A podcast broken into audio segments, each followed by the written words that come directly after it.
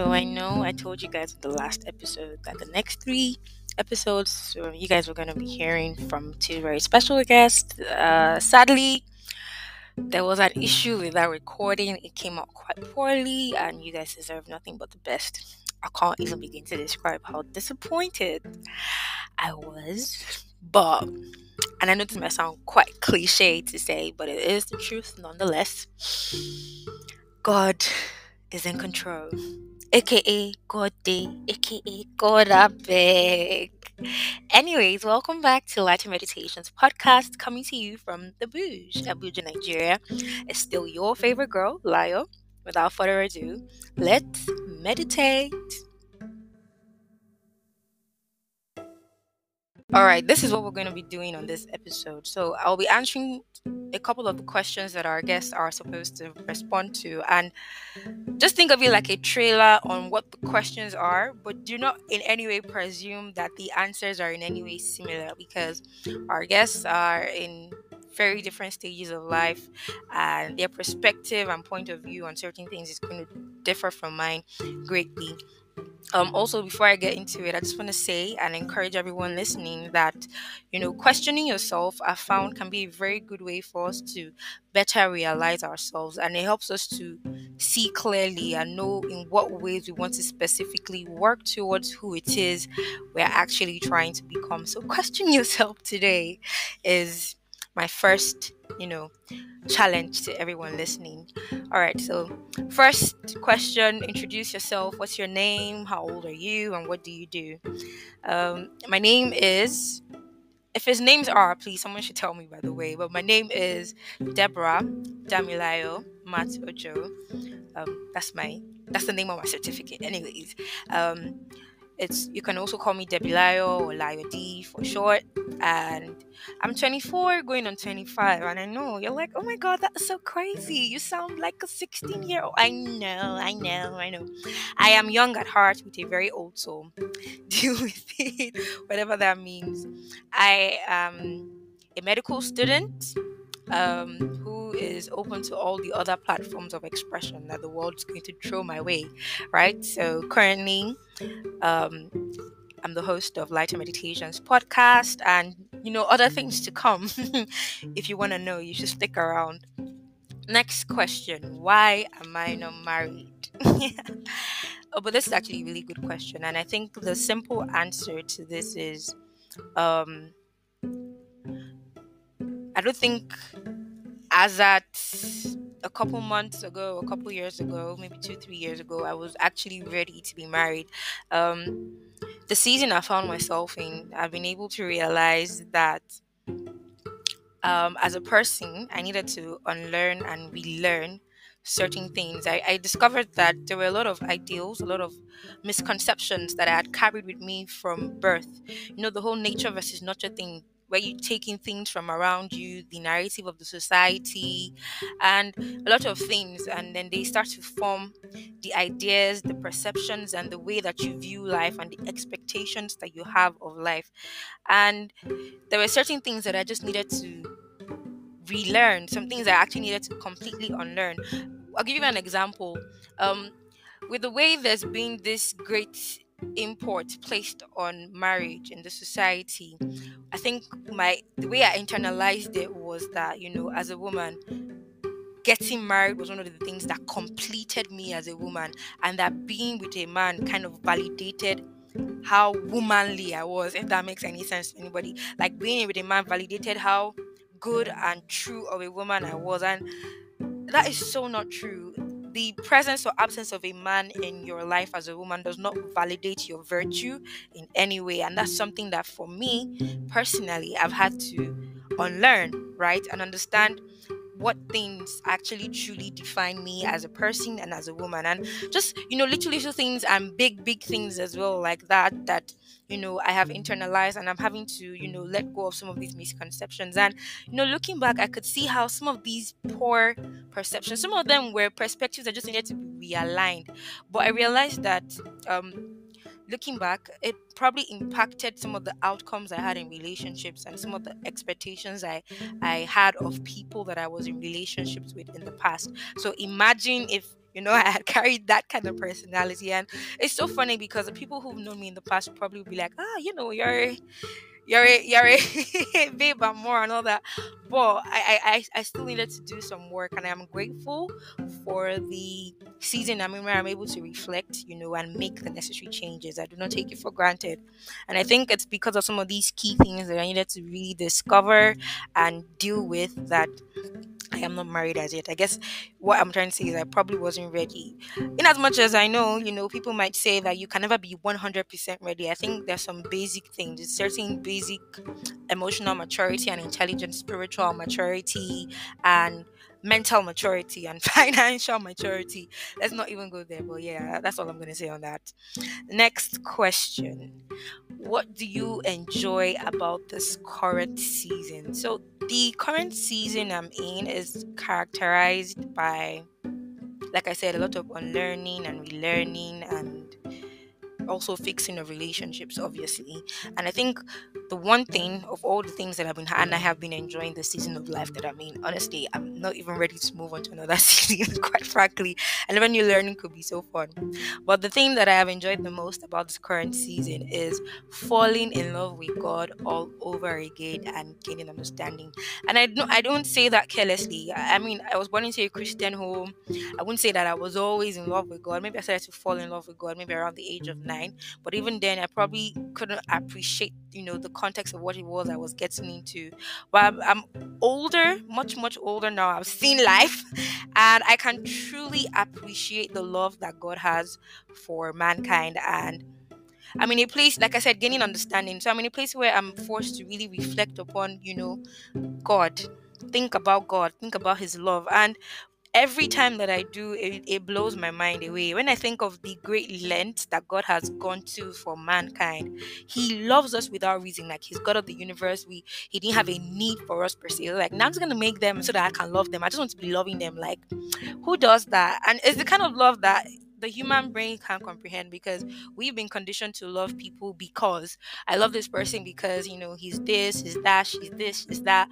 God doesn't love us because we're this, but He just loves us. And that's just the love without reason. And it's just kind of hard not to, you know, fall for someone that loves you without any reason. That for that, and you know, with God is that, you know, He gets to see and know everything about us before we've even, so to say, met Him, right? So He has an idea of what it is He's getting Himself into. And He's like, no, nah, I'm going to give my son anyways. I'm going to shed my blood. I'm going to do the doings that I'm doing. And I'm just like, yo, that is so, oh my gosh. Yes, falling in love with God all over again, and like just truly being able to appreciate the love that He has for me and respond back in love has been one of the best things about the season that I'm in. And then gaining understanding, and I want to share this with you guys, an example of what gaining understanding looks like. So I think it was about a month ago, I read a couple scriptures, some of them quite popular scriptures, but you know, when you read something that you've read maybe a couple times, you've even confessed it, you've used it left and right, but then you read it one day and you just, the way the light just strikes is just, the way it, it hits different, and then it starts to be given what is supposed to have been given. I think anyway, so I read Genesis chapter two verses seven in the Amplified, and then I paraphrased it. So this is not what the Bible says exactly, this is my paraphrase.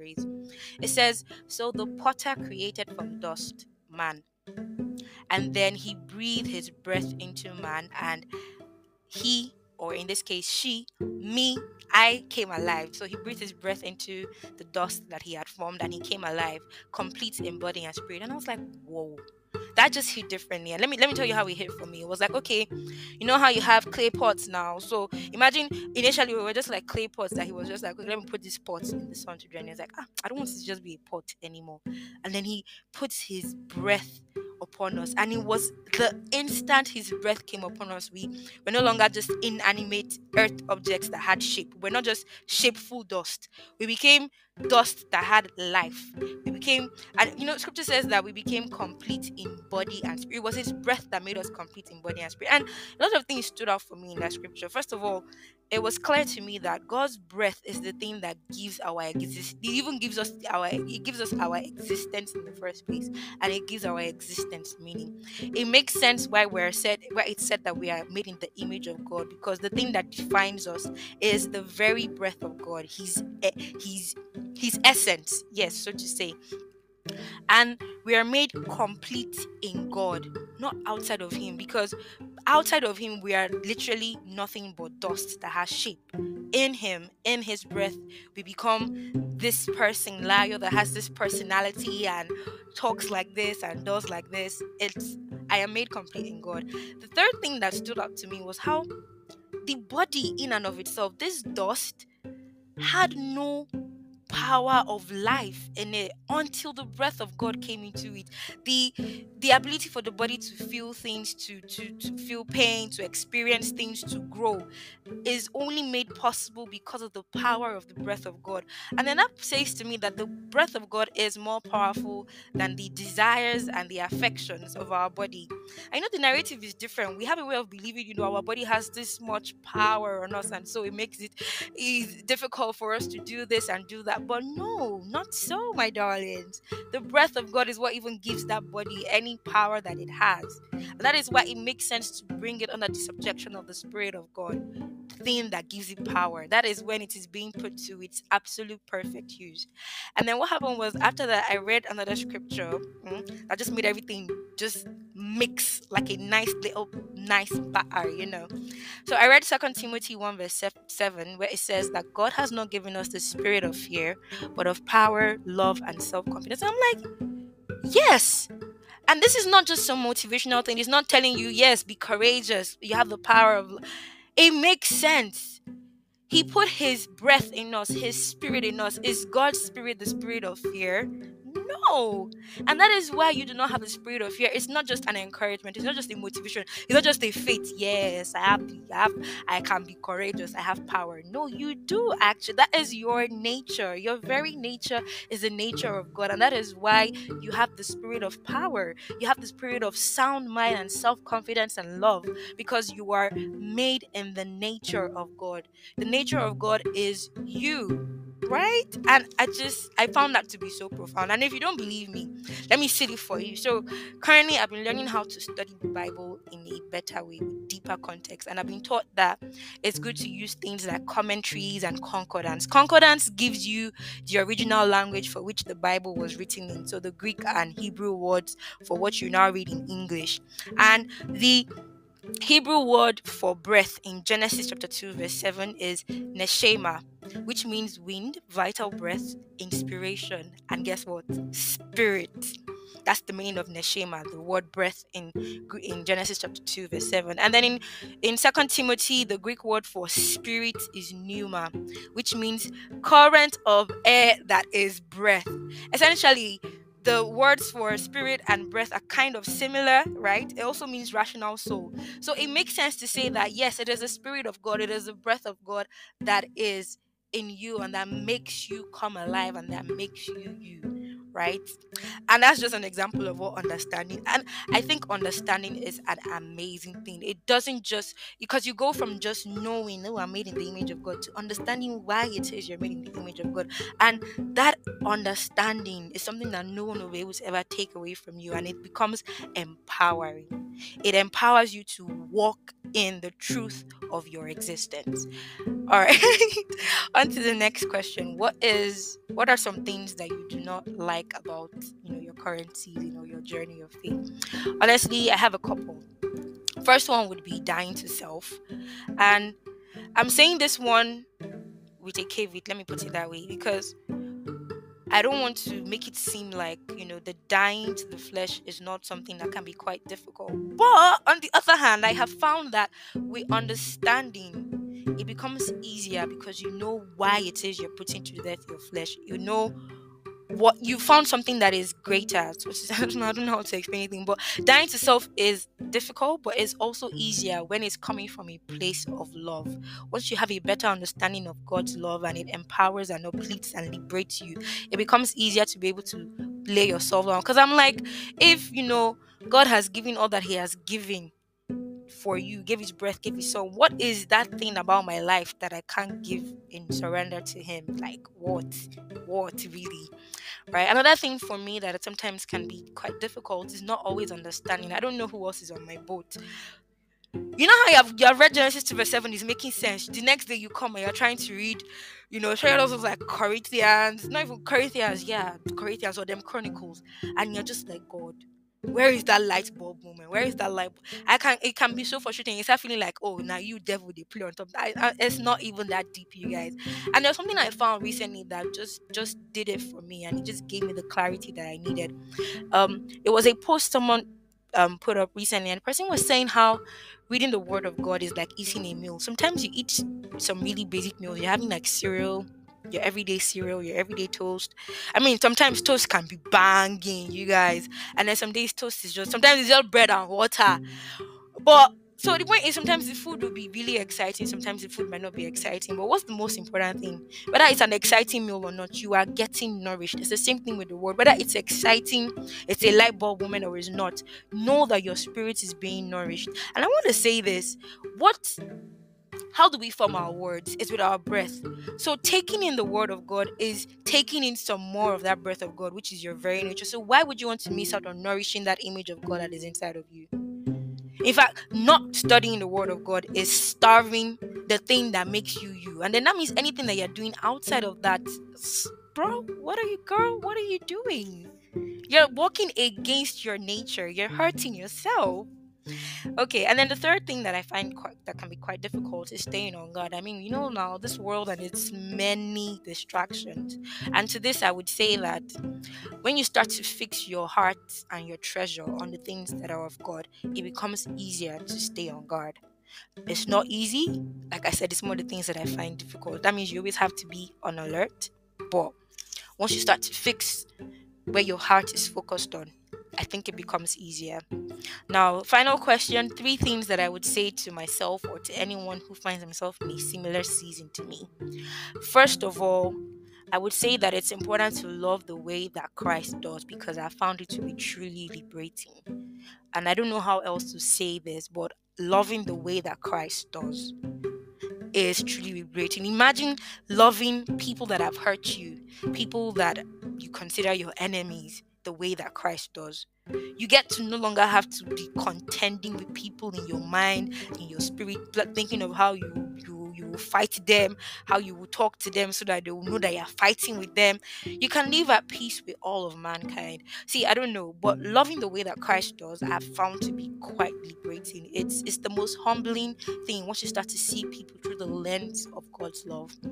Secondly, I would say that knowledge without understanding is so dangerous. And I say this because Because looking back, I found that when I left home two years ago, I was one of those people that I would have said, as in, in retrospect, I realized that what it was was that I had a very beautiful knowledge of God, but I lacked so much understanding. And because I lacked understanding, when I was away from all of my structures and, you know, my support systems, it became very easy for me to fall prey to anything and to anyone, because the things I knew had not become an inherent part of me. I didn't understand why it was I was passionate about the things that I knew. And I think what it is is that knowledge is cool, but it becomes empowering when it comes with understanding, because then you now have the wisdom to apply it when it is demanded of you. I could not apply the things that I knew when it was demanded of me, and it was so easy to fall. You guys, thank God for his mercy, thank God for his grace. I do think that it was because I had a knowledge of God, yes, that I wasn't utterly consumed by the things that had me in the two years that I was gone.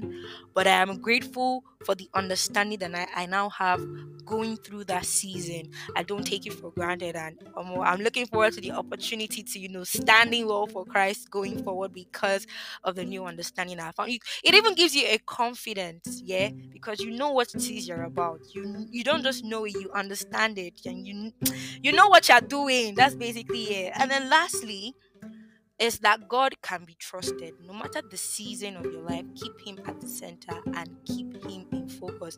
It, and again, like I've said, if he has given his his time, his breath, his spirit, what is that thing that God will not give to grant you the ease that you're looking for in this life?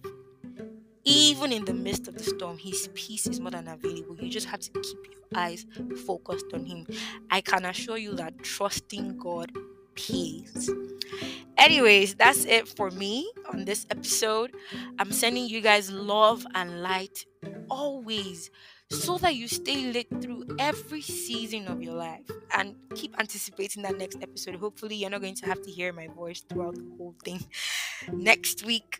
Until next time, take care of yourself, stay blessed. Mwah. Love you guys. Bye.